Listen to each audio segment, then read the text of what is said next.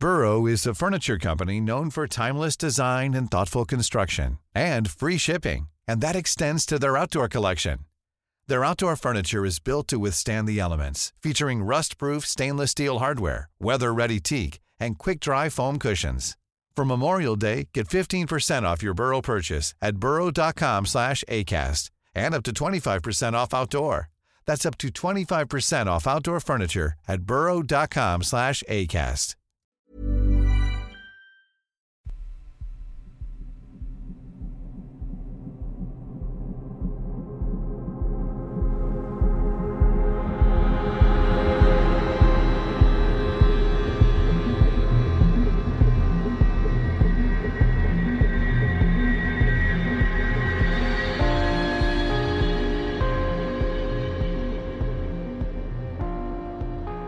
Hello, and welcome to episode 31 of Real Life Ghost Stories. Hello.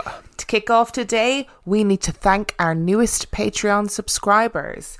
Thank you to Stevie G, To Rach. to Nicola, To Jamie. to Dominic Paterzo, To Ali Reid. to Emily, To Ben Peterson. to Lisa Reese, To Haloid. to Megan Myerson. Thank you guys so much for your Thank Patreon guys. subscriptions. We are now up to 90 Patreon subscribers. That is massive. That we really appreciate it. mental. I cannot believe we have that many Patreon subscribers, and it has made our podcasting lives significantly easier, which is all down to you. So, thank you so much for subscribing.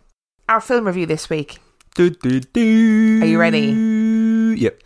Astral was released in 2018. It has 5.8 out of 10 on IMDb, and it has no consensus on Rotten Tomatoes. No consensus.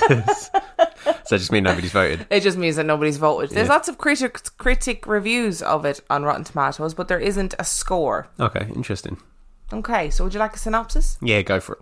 A detached university student faces the consequences of astral projection when he uses it to reconnect with his dead mother. That's it.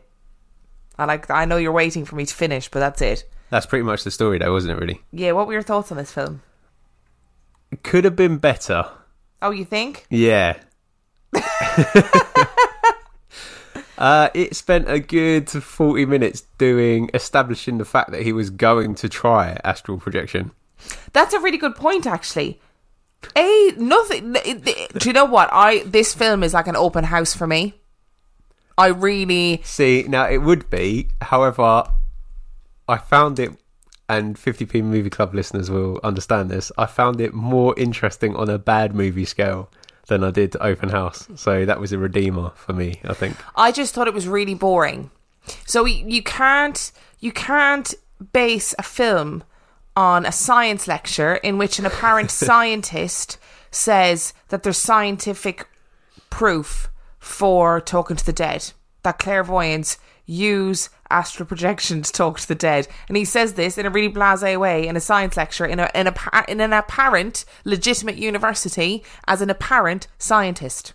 Yet, as he later says, after he's delivered that part of his lecture, pseudosciences are frowned upon within the university. Oh yeah, the university doesn't take kindly to that kind of thing. Sorry, dreaming.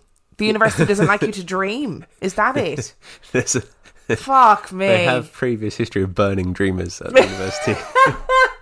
See, now I didn't mind so much that that thing because you know it's all real to me anyway. Still real to me, damn it. yeah. My biggest concern was the guy's group of friends who, considering they were at university and in the prime of their life, were the biggest lot of anti-crack in the world. Anti-crack. There was no person. There was maybe a third of a personality between the three of them. I'm going to explain Four something of to the them, listeners now for a second. So, crack in Irish terms, C R A I Oh, C, just means fun.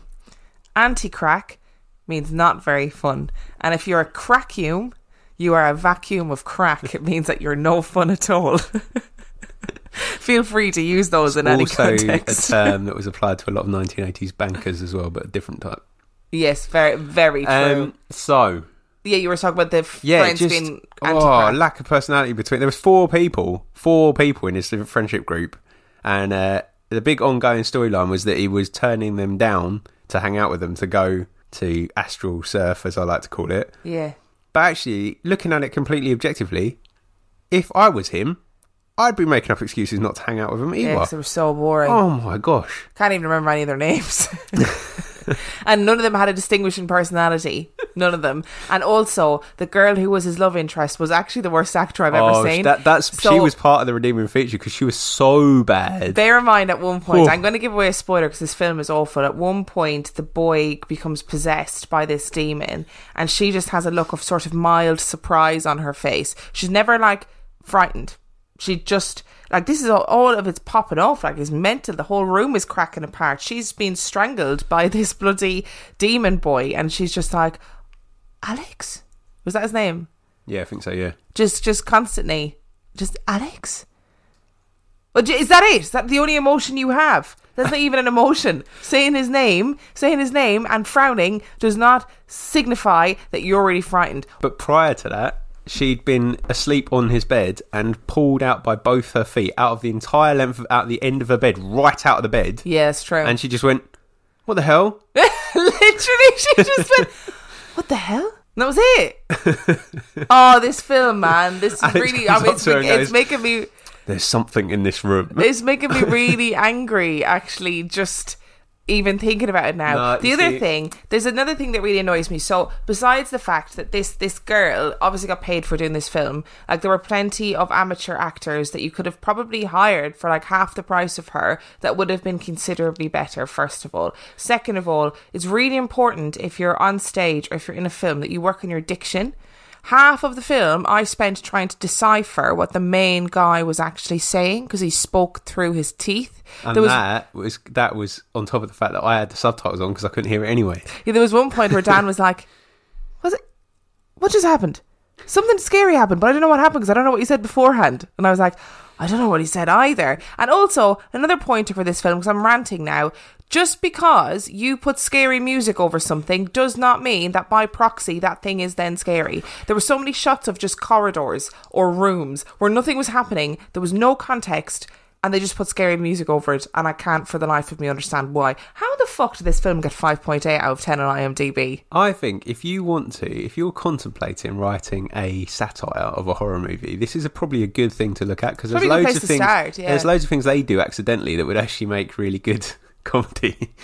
So what would you what would you give this film out of 5? Uh, two out of five, but possibly a six or five or a six on the bad film scale from fifty. I'm going to give it I'm going to give it a 1 out of 5 because it's fucking annoyed me. I mean, I'm actually angry. I think we need to take a break before we start recording the stories because I'm really angry. But also, they nothing was explained in this film, so nobody actually ever properly explained what astral projection was.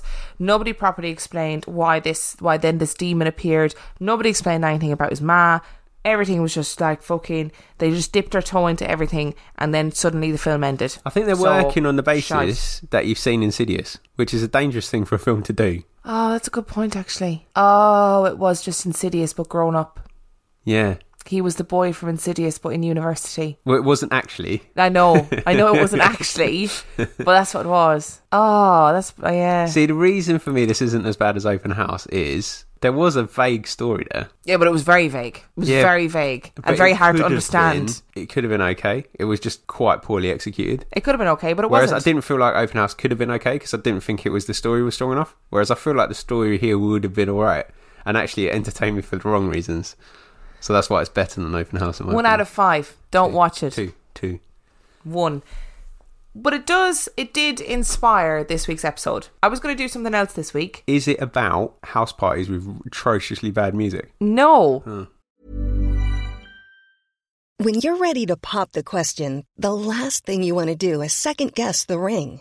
At Bluenile.com, you can design a one of a kind ring with the ease and convenience of shopping online. Choose your diamond and setting. When you find the one, you'll get it delivered right to your door. Go to Bluenile.com and use promo code LISTEN to get $50 off your purchase of $500 or more. That's code LISTEN at Bluenile.com for $50 off your purchase. Bluenile.com code LISTEN. Hiring for your small business? If you're not looking for professionals on LinkedIn, you're looking in the wrong place. That's like looking for your car keys in a fish tank. LinkedIn helps you hire professionals you can't find anywhere else, even those who aren't actively searching for a new job but might be open to the perfect role. In a given month, over 70% of LinkedIn users don't even visit other leading job sites. So start looking in the right place. With LinkedIn, you can hire professionals like a professional. Post your free job on linkedin.com/people slash people today. No, it is not. Is although it I'm about sure. anti-crack groups of friends? No, also no. Hmm. But it is a bit anti-crack this week's episode. okay. So, what do you know about outer body experiences? I think it's something that some people claim to have had just before they die Yeah, or nearly die. that's near that death experiences. Two different things. Oh, is it? Mm. Oh, okay. Didn't Yeah. know it was two different things either, but here we are. Okay. Um, it's when you're watching yourself do something, but you're distant from it. Okay, good. That's a good place to start. That was a guess. So I'm gonna before we start our stories today, I went on to medicalnewstoday.com and I took some um Sounds like a trustworthy source. Yes, obviously. And I took some vaguely medical terminology about what an outer body experience, hereby known as an OBE, actually is. Oh, nice. And then Like we're going to talk about some stories. Are you ready? Never. Reports of outer body experiences vary. Some consist of little more than a fleeting feeling that body and mind have come loose, while others recount tales of floating far from the person's physical body and travelling to otherworldly planes. Either way, OBEs have fascinated humanity for centuries, entering folklore, spiritual belief, and mythology. In the 19th century, for instance, OBEs became a popular topic of the Romantic literary movement, and, unsurprisingly, they were eagerly discussed by early psychical researchers. According to surveys, around 10% of the population have experienced an OBE at least once, so there must be more to it than a desire to live forever or an overcharged imagination. Perhaps the most controversial aspect of OBEs is veridical perception, which is the claim that during an OBE, a viewer is able to literally float out of their body and witness something or someone that they could not have otherwise seen. A well known example is the case of Pam Reynolds, a brain surgery patient who underwent a highly invasive operation to remove a brain tumour. Following surgery, Reynolds was able to describe aspects of the procedure that had happened at the time when she was clinically dead. She claimed to have surveyed the scene during an OBE. Although skepticism abounds, proponents of the afterlife have repeatedly used this story as evidence of an ability to float beyond the body. Some of these stories are intriguing and compelling, but at this stage they are nothing more than unverifiable stories. A study from 2014 titled Awareness During Resuscitation was the first serious large scale investigation to look at near death experiences. The study addressed the possibility of veridical perception during OBEs. The research involved multiple hospitals and hundreds of interviews with cardiac arrest survivors. To investigate whether any individuals had genuinely floated above themselves and viewed their surroundings, researchers placed pictures on shelves that would only be viewable from above. In this way, they could test whether people experiencing OBEs really could leave their bodies.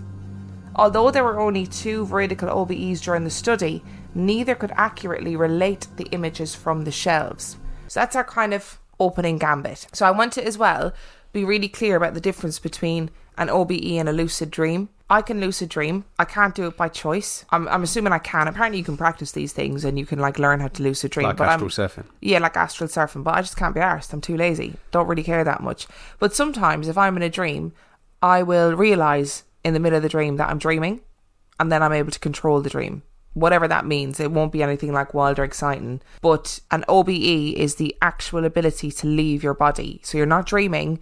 You your body is still in bed, but your spirit is elsewhere. So you, you need to be clear about the differences between those two things. I'm not a skeptic when it comes to out of body experiences. Fuck off, are you not? However, I'm a little skeptical about whether you can scientifically investigate an out of body experience. Why? Well, because that would suggest that the person you'd have to pre-prep the person to be looking for something. What do you mean? Well, he's, they said on the report that they'd left pictures upside down, The people didn't know. Yeah, exactly. But if you're out of your body, you're not necessarily focused on the right things. So how would they know unless it had caught the eye of the person that was out of their spirit? But how I'm would they- assuming that they would have done done them in order to catch the eye of this person.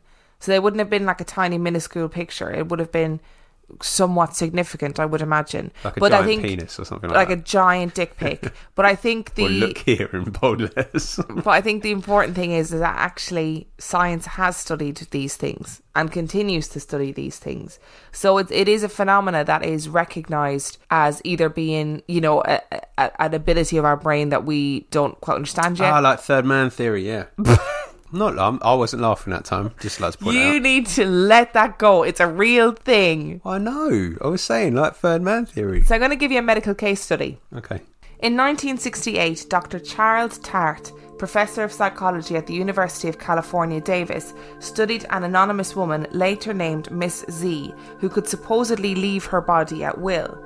The study consisted of placing a random number, in this case the number 5, on a shelf above the bed in which the woman slept. The woman was tasked with self inducing an OBE, checking the number, and then reporting the number to Dr. Tart and his team upon her awakening. The number was chosen after Miss Z had gone to sleep. It was written down and brought to Dr. Tart in an opaque envelope. Dr. Tart remained in the same room as the woman to ensure that she did not get up and check the number during the study. Dr. Tart was stunned when Miss Z woke up from her sleep and correctly stated the number on the shelf. At first, he thought that perhaps the number was reflected on some sort of reflective surface present in the room. However, the only surface reflective object in the room was a clock face.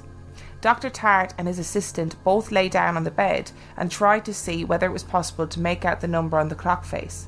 Both Tart and his assistant concluded that the number was not visible on the clock face in the dim lighting of the room. Tart's description of Miss Z could perhaps explain why she experienced OBEs. My informal observations of her over a period of several months, undoubtedly distorted by the fact that one can never describe one's friends objectively, resulted in a picture of a person who in some ways was quite mature and insightful, and in other ways so extremely disturbed psychologically that at times when she lost control, she could possibly be diagnosed as schizophrenic. That's the medical case study I wanted to present to you. Okay. Two things. Firstly, that's proof, right? I'll, I'll, I'll say my bit in a minute. Secondly, is it infrasound? Yes. Okay. Firstly, for me, what a crock of shit. This guy's the worst scientist that has ever existed. If he's already established that this woman is super insightful and really mature and all of those things, then there are ways and means. Like, look at Derren Brown. There's ways and means that you can uh, figure out what a person is thinking or feeling by their body Ah, language and maybe by their movements. I think it's the power of suggestion. I don't think this is a real this is a real case for the ability to leave your body at will. But also the fact that he described her as being so disturbed psychologically that she could be schizophrenic. What does that like what does that have to do with anything? Surely if you're experiencing an OBE, your mental state of mind when you're awake should be irrelevant. There was an interesting case study that I read where they tested the brainwaves of somebody who claimed to be able to um, have out of body experiences at will and when they were asleep only one side of their brain was awake and they were like oh well, that's interesting i mean it doesn't prove anything it doesn't say anything but it's interesting yeah there seems to be quite a lot What is of that? The the ones that said they could astral project. yeah Okay, that's interesting. yeah so it doesn't so there's no way of proving that you can astral project like you can't unless you like can irrefutably talk about something that's happened and prove that nobody's told you that thing or whatever it is Could it just be like your creative part of your brain? I don't know if you know the way they say that you're there's like left brained and right brained, Yep. and left is logical and right is creative. That's pretty much been Or debunked. creative section of your brain. You have a creative part of your brain, don't you? Yeah. Yes. Could it just be that part that's not slept? Potentially, that that's and the bit that stayed awake. And You're creating an image of yourself being out of your body yeah, because you roughly know where you are. okay. Do you see what I mean? It might Yeah. be that. But uh, what I found really interesting about researching this was that the stories that I found, a lot of them were from like really reputable, reputable. I don't know what the word is, reputable s- sources. So, like the story I'm going to read you is from the Guardian newspaper. Oh, interesting. And I was like, oh, that's really interesting because The Guardian is quite a logical left wing newspaper where they, you know, are interested in science and stuff. And I thought it was interesting that they had chosen to run with this story. And then I'm going to read you some kind of more freaky ones after this one. So you ready? Not for the freaky ones. I'll listen to the Guardian story. It was 7:42 p.m. on a wet Tuesday evening. My wife was about to return after 2 days. I was uncomfortably aware, however, that the kitchen was strewn with breakfast things and the wall was decorated with soup. I was desperately cleaning. My wife called. She wasn't going to be home for half an hour. On the upside, the delay would give me more time to pick the pebble dash of Rice Krispies off the bowls, but in five minutes' time, my eldest daughter will be getting off a bus a mile away, and while she's a very competent girl, she's only 12. I wanted to go and meet Grace. Equally, I didn't want to leave the youngest one home alone. Six year old Iris is the one we worry about. I called my wife to ask what I should do. She was driving, so she couldn't speak. I felt a stab of rage. Did I need my wife to tell me what to do? Come on, I was cursing at myself. You're such an idiot. Just make a decision. I made a plan and told it to the relevant person, my middle daughter, 10 year old Cassidy. Cass, I whispered, Mum won't be home for half an hour and I'll run and get Grace. She smiled. She knew what I was asking. I wanted her to look after Iris. We were both calculating. Hang that- on a second. Yeah. Can, can he just take them all with him? Yeah, I don't listen. All right, I'm not questioning the Okay. motives of this, but yes, he could have just taken them all with him, and I don't really understand why he didn't. We were both calculating that as Iris was watching Barbie Princess Charm School, she wouldn't be moving. I ran off. I ran down the drive. Then I decided to take a shortcut through the orchard. I quickly realised it was full of muddy puddles and I was incorrectly shod. I was wearing slip on blue suede shoes. Should I go back and change? Come on, just get on with it. I accelerated angrily. I'm going to pause here for a second as well because this man seems really uh, angry for no reason and also just really like unprepared for life. I Don't know why anyone would wear blue suede shoes. Hey, blue suede shoes with three small children. Yeah, or just just take the kids with you.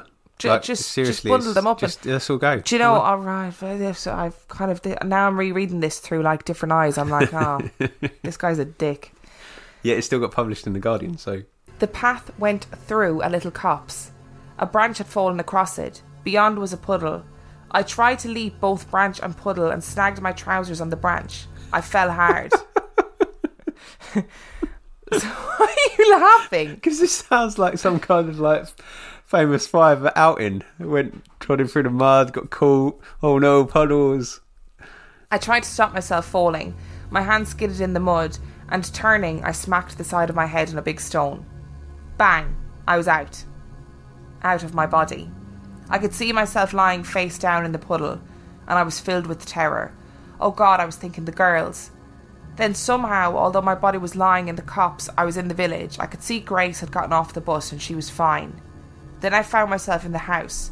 My middle daughter had left the living room. She was coming through the hallway picking up a hairbrush. She was preparing for bed and she was fine. Then I went to the living room and I saw Iris. She had fallen asleep on the sofa. Her nose was running and she looked unwell. She wasn't fine. I thought, I've done something truly awful. Will she be alright? Some people say that when you die, you see your life in reverse. But what I saw next, as my body lay unconscious in the copse, was a series of incidents in my life with Iris. Recently, I'd taken her to Disneyland Paris. Now, I saw us checking into the hotel.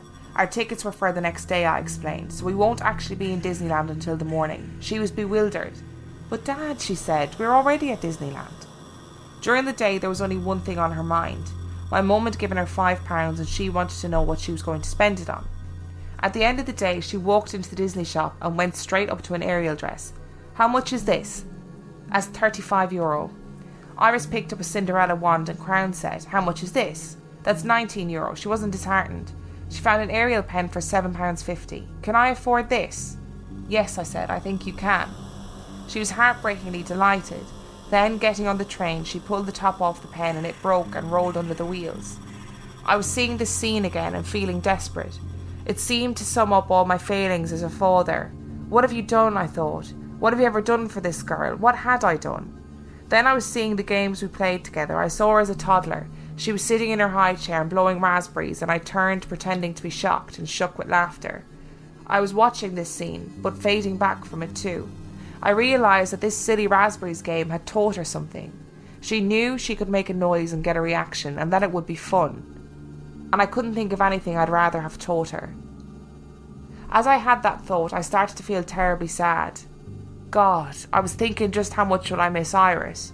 But at the same time, I felt light, as if I were floating away backwards and upwards. I opened my eyes and I saw I was swimming up through warm water. I saw sparkling light. I felt at wonderful peace. Then I heard a voice say, You can't be here now. And it sounded amused and playful. Suddenly I felt very, very sick. I felt I was being dragged down, and then bang. I was back. I could feel my body hanging heavily around me, all mud and aging flesh. Be here, said the voice, and I felt a prod in my back. The next thing I knew, I was crawling out of the muddy field. I was choking and coughing and doing awful things, but strangely I felt calm. I was still on my hands and knees, feeling very shaky, but I was looking at an ant, which was crawling up a sheath of grass, on which there was a perfect drop of water. Everything seemed beautiful and very alive. Then Grace appeared. Are you okay? she asked. How to answer? I just slipped, I said. Did you hurt yourself? she said, alarmed. I'm okay, I reassured her. I bumped my head and then got up, but for a moment I did think if I didn't get up, of all the things that I'd miss. What were they? she asked. I looked at her. I didn't know what to say. I realised that one of the things I'd missed from my life was this being one to one with my daughters. I can't tell you now, I said, getting up. I don't know what happened, on any level, spiritual or physiological. Did I, as I believe, briefly start to asphyxiate in that puddle so that for perhaps a second I was technically dead, during which time I was helped by an angelic being? Or did I just give myself a big bang on the head, during which time a few thoughts flashed through my mind? It didn't matter. Either way, I liked that angel's tone and the advice be here. As we walked gingerly home, my daughter talked happily about a netball game. She described a move that led to a shot. She really wanted me to picture the scene.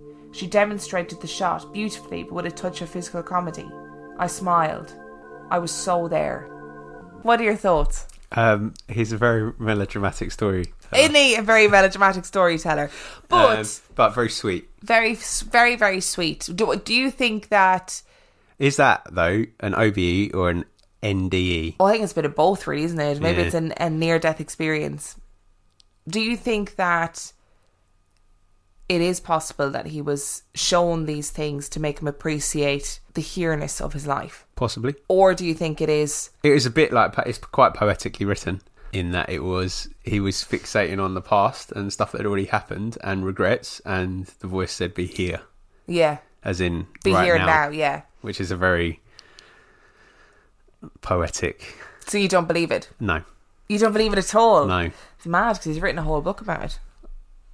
Yeah, I wonder what his sales figures are like. Yeah. I mean, what could what could possibly motivate someone to write a book?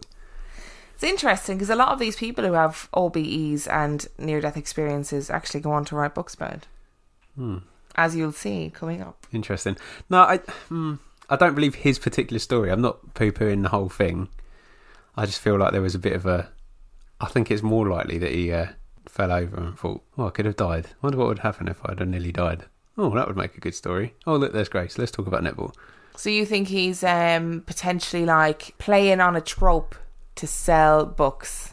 Yeah. Who knew that people would do that, eh? Or it wasn't that dramatic, and actually Okay. he did have a near death experience where he came out of his body, he saw himself, and then he went back into it. Oh, interesting. And that maybe that voice is like the fabrication is the fictional tool to make it a better story. So there's loads and loads of those stories, though. Loads of them where people have a near death experience or an out of body experience and they hear that voice. Or I read somewhere they're literally sat at a table with a man or they're sat there was one I read about this this kid who had a near death experience and um he was in he was just driving along in the car with his granddad and then he looked and he realised that it wasn't his granddad but it was God and you know whatever or this godlike figure and and opened the and he the godlike figure stopped the truck and he said you need to get out now. You, this isn't your time and I'm going to drop you off and you need to get out because you're not ready. And then he got out and he went back into his body. And then later he was in his granddad's house and uh, he was looking through old photos and he saw the godlike figure in a picture and it was actually his great granddad Yeah, it's interesting. that's really interesting isn't But it? like, there's no reason why that kind of thing wouldn't happen. And actually, in thinking about it in a less cynical way, if you're thinking of if it was an angel in a Christian sense, there's loads of poetry in the Bible anyway. So why maybe it is a poetic thing? Maybe that's part of it. I don't know. maybe It just seems a little bit too convenient for that in terms of the story. It may. I don't know whether it was as poetic as he wrote it. Do you see what I mean? yeah Yeah. The other interesting thing about near death experiences is that there are multiple people who have near death experiences or out of body experiences and go to hell. And that's the other side of things. So that's what um, Scrooge did, isn't it? Really. yeah, kind of pretty much. It was like showing all the shit parts of his life and, Yeah. and whatever. But maybe that's what happened to him. Maybe So- he had a near death experience. What I'm going to do for you is I'm going to read you some experiences of people who have had near death experiences or out of body experiences which have not been so positive. Okay. Are you Um, ready? No, really not. Are you ready for some No. demons? No. It's all about them demons. Oh yeah. One of the first widely circulated reports of such a terrifying near death experience was an account from a George Ritchie from World War II, which was published in his 1978 book, Return from Tomorrow. Ritchie described coming down with pneumonia after being brought to an army hospital in Richmond, Virginia, where he was pronounced dead, but finally revived nine minutes later with a horrifying story to tell. He claimed that he had had an out of body experience where he wandered around town and met a mysterious figure who took him on a guided tour of various disturbing places. One was a bar where people desperately tried to drink, eat, or smoke cigarettes, but could not, no matter how hard they tried. This vision of those who could not partake in vices or what they loved most was relatively mild compared to what was to follow. Uh-huh. He next found himself in a barren wasteland where spirits of all shapes and sizes were engaged in vicious battles with each other, punching, biting, kicking, and slashing at each other with wrathful abandon. Ritchie would later write of his scary, foul scene. Even more hideous than the bites and kicks they exchanged were the sexual abuses many were performing in feverish pantomime, perversions I'd never dreamed of or being vainly attempted all around us. The sinister experience would inspire Ritchie to later become a psychiatrist and write several books on the matter, which would serve as popular sources and inspiration for NDE researchers in the 1970s. And this experience remains one of the first popular accounts of an NDE concerning hell. The case was pored over by researchers who sought to look for related experiences and chart any similarities between them. Unsettlingly, it has since been found that these horrific visions are more common than one might think.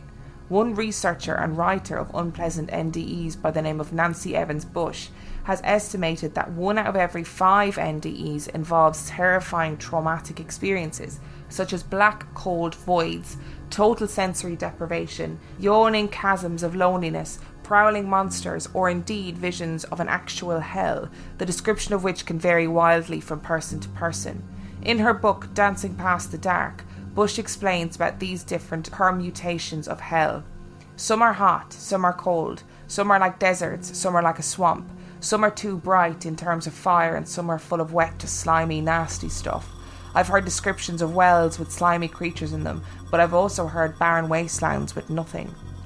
No matter what form these visions of hell after death take, one thing they do have in common is that they're all terrifying. Take the story of Matthew Botsford, who in 1992 was shot as he exited a bar in Atlanta, Georgia, by two disgruntled men who had been kicked out of the establishment and were taking out their frustration by shooting guns at the building. Shot in the head, grievously wounded, and bleeding profusely, Botsford teetered on the edge of death, reportedly dying and being resuscitated three times on the way to the hospital.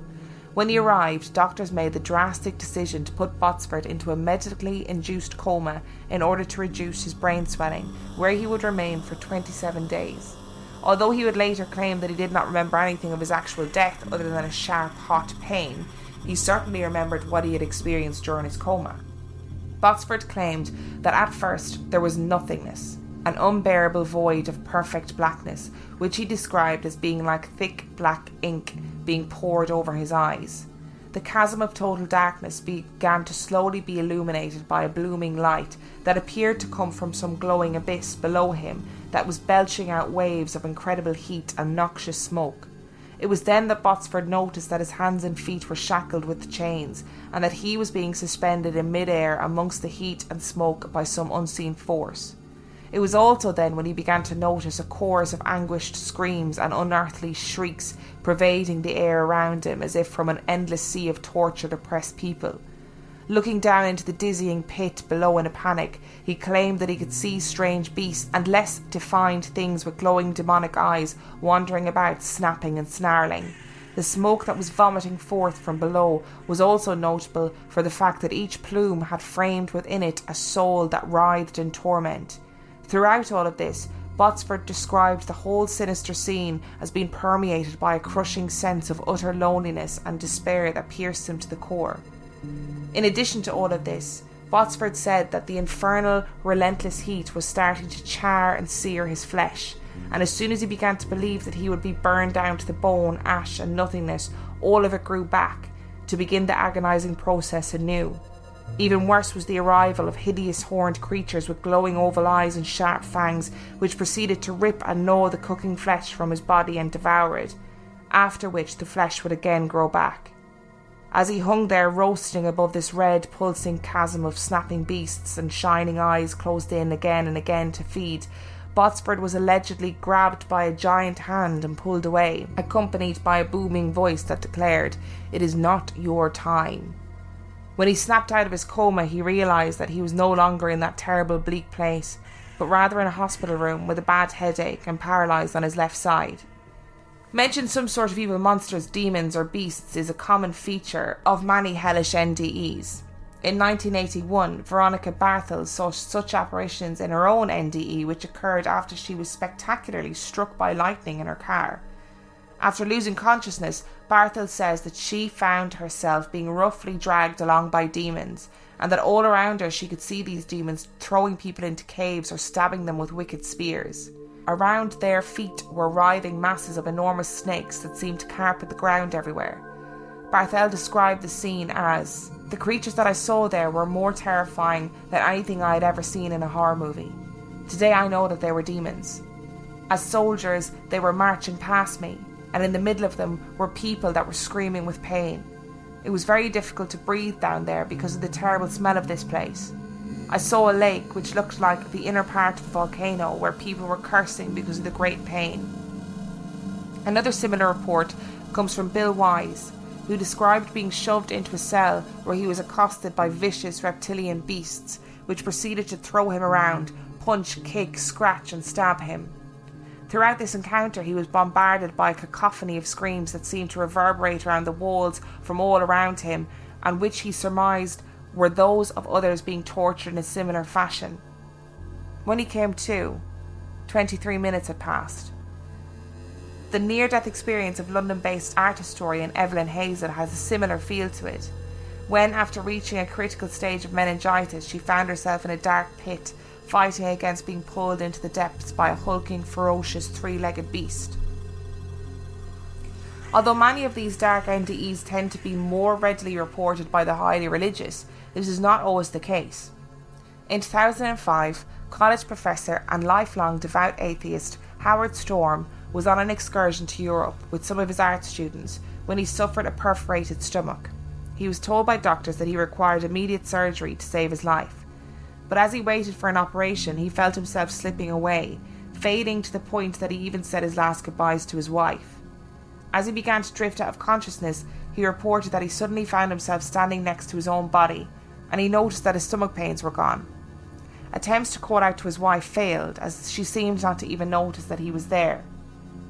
Before Storm had even the chance to fully adjust to the bizarreness of seeing his own body in the hospital bed, he was startled by strange voices calling out to him, which said, Come with us, we've been waiting for you. Looking around, Storm saw that the source of the voices was a group of indistinct, shadowy figures congregating around the door to the hospital room.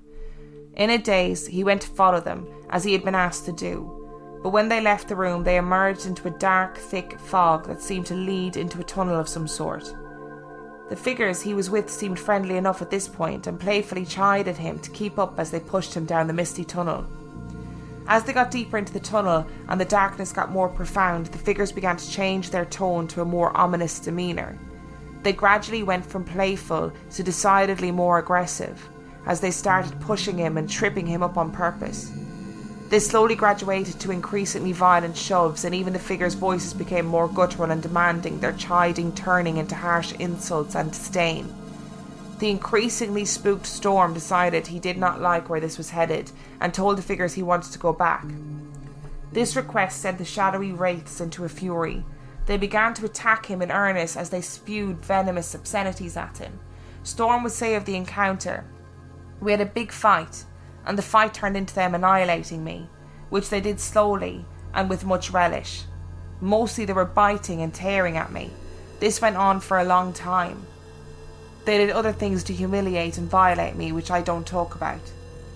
Although he was a strict atheist, Storm claims that as he collapsed under relentless attack, he began to desperately pray, which made the creatures even angrier and prompted them to shriek with rage, There is no God. Nevertheless, Storm prayed over and over again as he cowered on the ground, which he says culminated in him suddenly being pulled away from the assault and whisked off back to into his own body. Storm was badly shaken by the experience. Perhaps the most frightening and bizarre aspect of these negative near death experiences is that they don't always seem to follow the rules that one might expect.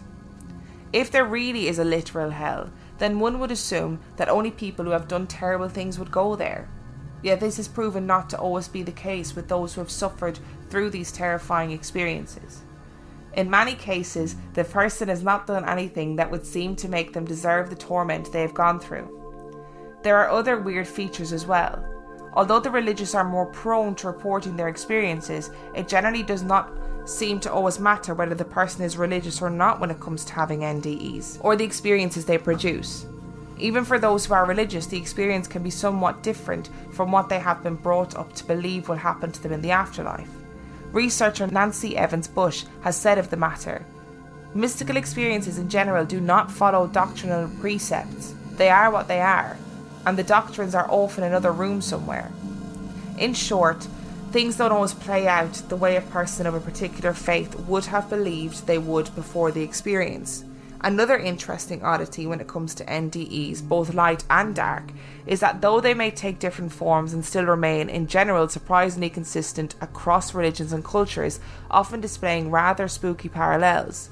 Positive NDEs consistently feature out of body experiences, life reviews, and an ascent into some sort of light, whereas negative ones feature darkness, desolation, and some form of torturous anguish, regardless of the culture or the faith. It does not seem to be linked too strongly to cultural preconceptions or expectations, at least on the basis level. Tony Lawrence, an NDE researcher and psychologist, has explained it as this There seems to be a general lack of cultural factors determining the content of these experiences. People from many cultures will describe meeting a figure of light. They don't meet Jesus or Vishnu or Buddha, although afterwards they may sometimes describe what they saw in that way. The cultural influences only seem to emerge in the interpretation of what was seen, not in the basic experience itself. You've got so much to say. So much to say. So that's why I've stopped because I can see you flexing over there. What are your thoughts? Okay, I just want to put this out here. I believe in an afterlife. I believe that these things are probably as they say. However, I need to play skeptic because I have so many things to say about what you've just read. Okay, go. First of all, I need to ask you a question because I don't actually know. When you're in a coma, Yes, how limited is your brain function? it depends on the type of coma that you're in. I'd be interested to see what the medical capacity is for REM in a coma. Are these just extenuated, extending dreams? See, the Or thing nightmares. is, the thing is about a coma is that, and and with the brain in general, you don't really know, Yeah. and that's the problem. So you can you can say, oh, this part of your brain is has sparked up, is light has lit up. That means that this could be happening. But because we can't see what other people are seeing inside their brains, you can't see other people's dreams or thoughts. Then that means you're only it's all only guesswork. Hmm. So do you think that these things are extended dreams or nightmares? I don't personally, but I could be convinced by a very strong medical argument. I think if if I knew for sure that it was possible that you could dream. Yes, they've made them to books because obviously they were in a coma at the time when they had it. I reckon you could probably one in ten people would be able to describe a similar fiendish nightmare that they've had when they've been asleep. It's not too dissimilar from that. The positive ones intrigue me more. I think. Uh, because, Why? Well, because they seem to have a like a being pulled out of it kind of side to it where someone says, "Ah, not now." So there's more of a conscious effect that they're actually conscious acknowledgement that they're actually not where they're supposed to be. Whereas the hell ones, there's examples in there where they get pulled out, but it seems very more. It seems much more nightmarish. There were a couple of things that you said in there that really irked me. Go on. The fact that an atheist, or was atheist, right? Yeah, he was an atheist. had a religious experience in a near in a near death experience is absolutely not su- not proof that these things are actually real. I think that I don't think it's trying to say that's proof, but what I think it's trying to say is that this person had no predisposed idea of No, because it I disagree with that. Because even if you vehemently don't believe it, you've still been exposed to it at some point in your life. And actually, if you're American, you've probably been brought up with it. You've probably been exposed to it in your friends, your family, your neighbours at some point in your life. Numerous people who have never shown an inkling towards faith, has been outspoken atheists, have recanted on their deathbed because of the fear of the unknown. Yeah, that's a really good point. And so there's no reason why it shouldn't be the same thing. It shouldn't be the brain clicking and going, oh, I'm dying and I'm frightened. and I'm frightened and I don't know what happens now. Kind of And like the only thing that you know, the only reference point that you know that isn't nothing is a religious theory. It's kind of like third man theory, really, isn't it? That in moments of high stress, your brain is creating a scenario that you can grasp and you can hold on to, Yeah. that you can understand, and you can pinpoint in a narrative and go, "Oh my god, it was God," or "Oh fuck, I went to hell." Hell sounds like a fucking whale of a time, by the way. All these little demons dragging you about. Oh, having sex everywhere, biting each other. Bim would be fucking. She'd be well able for it down there. The other thing that hurt me Go on. Was this concept that only evil people go to hell. Whether you believe it or not, that is not what's written in the Bible. What does it say in the Bible then? You're born with sin until you accept Jesus. That's where you're going. Oh, And there are no truly good people. That is a that is a fallacy as well. Nobody is truly good. People might do more good things than they do bad things, but there's no good people. No truly. well, yeah, I agree with that because everybody does some bad at some point in their life. Whatever, it just depends on what. I mean, I could is. totally trigger you right now and just say Mother Teresa, but I won't. I'll get the fuck out! fucking, do you know what? That bitch is in hell. If there's ever a, a fucking character in history that's in hell, is that bitch. Oh, she's actually somebody who I would have punched in the face. I've essentially just trolled you on the podcast. That's Yeah, you have. You've just triggered me so badly. I'm doing hand movements. I feel really angry. If Uh, I get haunted by Mother Teresa's demon, this is going to be my fault. Like, this is going to be your fault, I mean, for bringing it up and making me slag her off again. Oh, I just can't help myself. I think heaven and hell is a really good discussion point, actually, and the afterlife in general. I'm not. We're not. It's not for now. But I just think it's a really interesting concept. All the different cultural ideas, Ideas of what it means, yeah. and and where that concept comes from. Because actually, nobody's experienced it and come back. Nobody's Yeah, that's true. nobody's died and then come back and go, oh, this is what happened. So where do these concepts come from? Like reincarnation.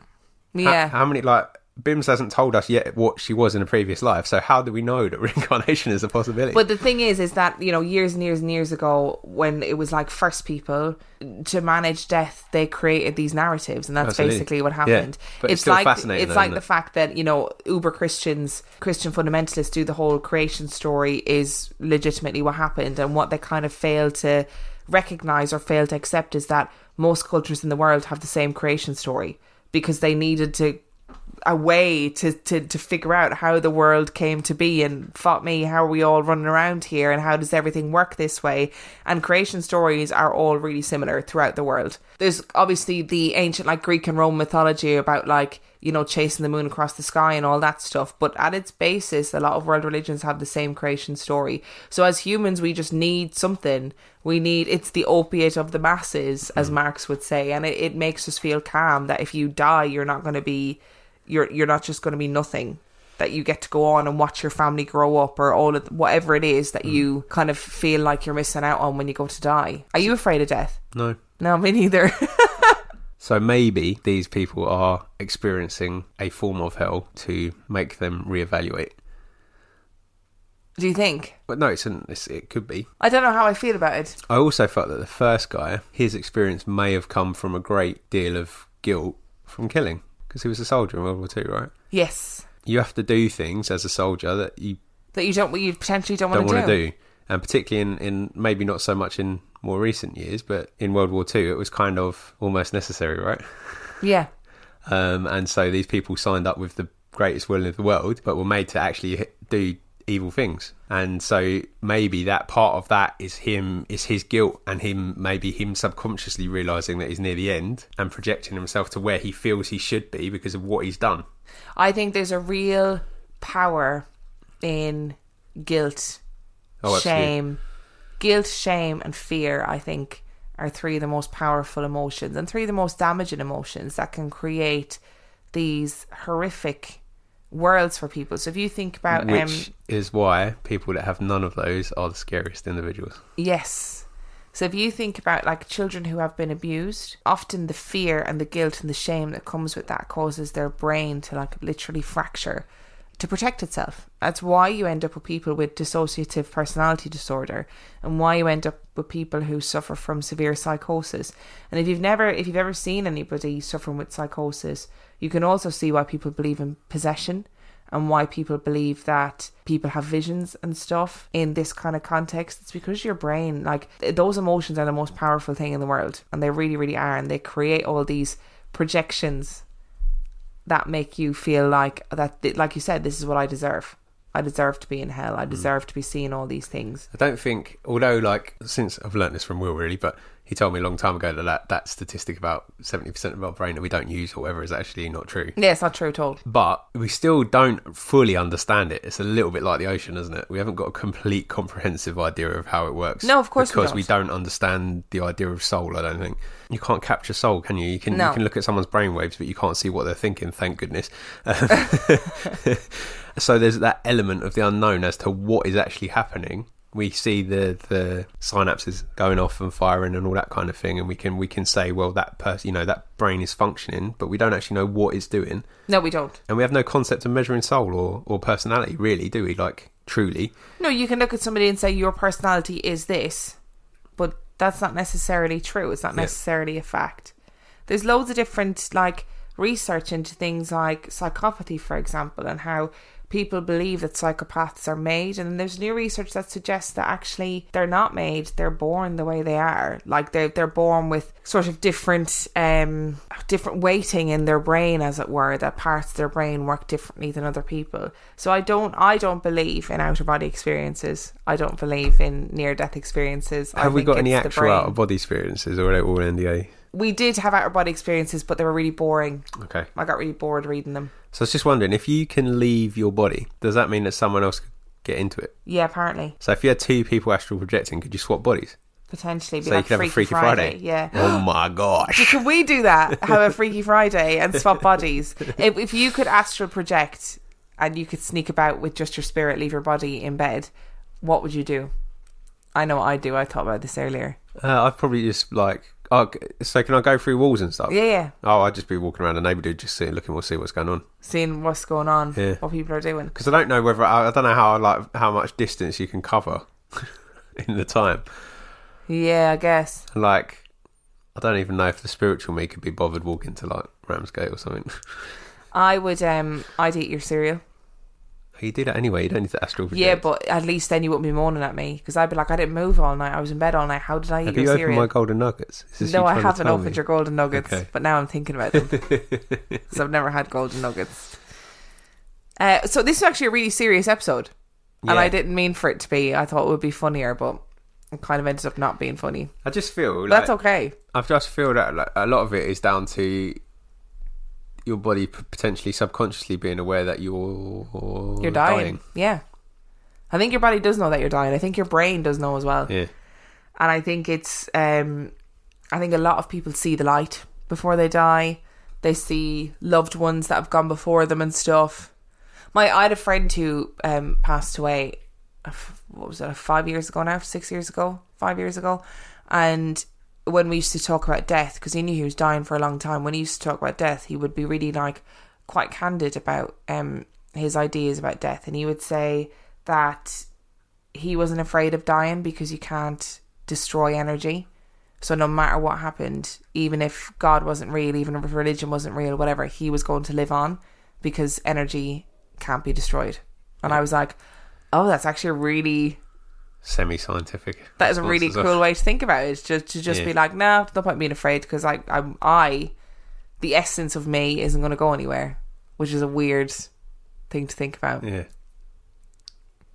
Our reviews this week. Segue. We have two new reviews. The first one yeah. comes from Carmen and her freckles, which is Carmen, who is one of our gorgeous Patreon subscribers. And she entitled it Scared and Smitten. Love this podcast and quickly burned through all of the episodes immediately upon discovery. Spooky tales bring you to the edge of your seat, but endearingly witty banter brings you back to reality and eager to hear the next episode. Can't wait to see what comes next. Thank you, Carmen, you absolute beauty. We love you. And it, that was endearingly witty banter, not banal waffle, just in case you were Just in case anybody misheard. Don't drop kick this down the stairs is the title of our next review from Mr. Enriquez. I started listening to the latest episode, episode 20, and really had no idea what was going on because I was listening via Bluetooth headphones. My phone was out of reach, so he couldn't turn it off. so I carried on listening, and when I got to the ghost stories, I started to enjoy it more. I've now listened to every episode. Emma tells the story so well, you're hanging on her every word until she cracks up mid story. Dan is like the voice of the people. He'll say what you're probably thinking. They work well together and are very funny. A great paranormal podcast. I love the fact that this guy listened because he had no choice. Yeah. And he was like, what the fuck is going on? And then he was like, oh, this is actually all right. Okay, I feel like that's how we get most of our listeners because they're just like, what is this? I wonder how many people heard us in that Currys. That, that was it Currys or where that? Oh, somebody tweeted us uh, during the week to uh, tweeted us a video where she had turned the iPads in Currys that she had made them all play real life ghost stories. Currys is like an out- electrical store. It's like an electrical store in the UK, but they played it out over the speakers, and it really tickled me. So I can absolutely encourage all of you, wherever you are, where there's a demonstration model that you can do that to. Please do it. We don't just, mind. just do it for the crack. Go on, don't be a crackume. Hey, if you've learned nothing today, you've learned about crackumes. I'm re- this. I feel like this episode is really serious. We'll probably lose about seven thousand listeners just from being really serious, but I quite enjoyed it. Okay, good. If you have also enjoyed this episode and you've got your own thoughts about out of body experiences or near death experiences or have had either of the above, you can contact us on Facebook. We have a Facebook page. Give it a like and join our supergroup called Real Life Ghost Stories Supergroup. Actually, it's not. I made that up. It's RLGS Supergroup. Join it and come and speak to us. We have an absolutely stunning paranormal community over there who share stories and memes and funny things and films. And oh my God, they're amazing. And I love them so much and they make me really happy. Also, you can talk to us on Instagram. We are at Real Life Ghost Stories on Instagram. You can message us there if you want to share your near death experience or your outer body experience.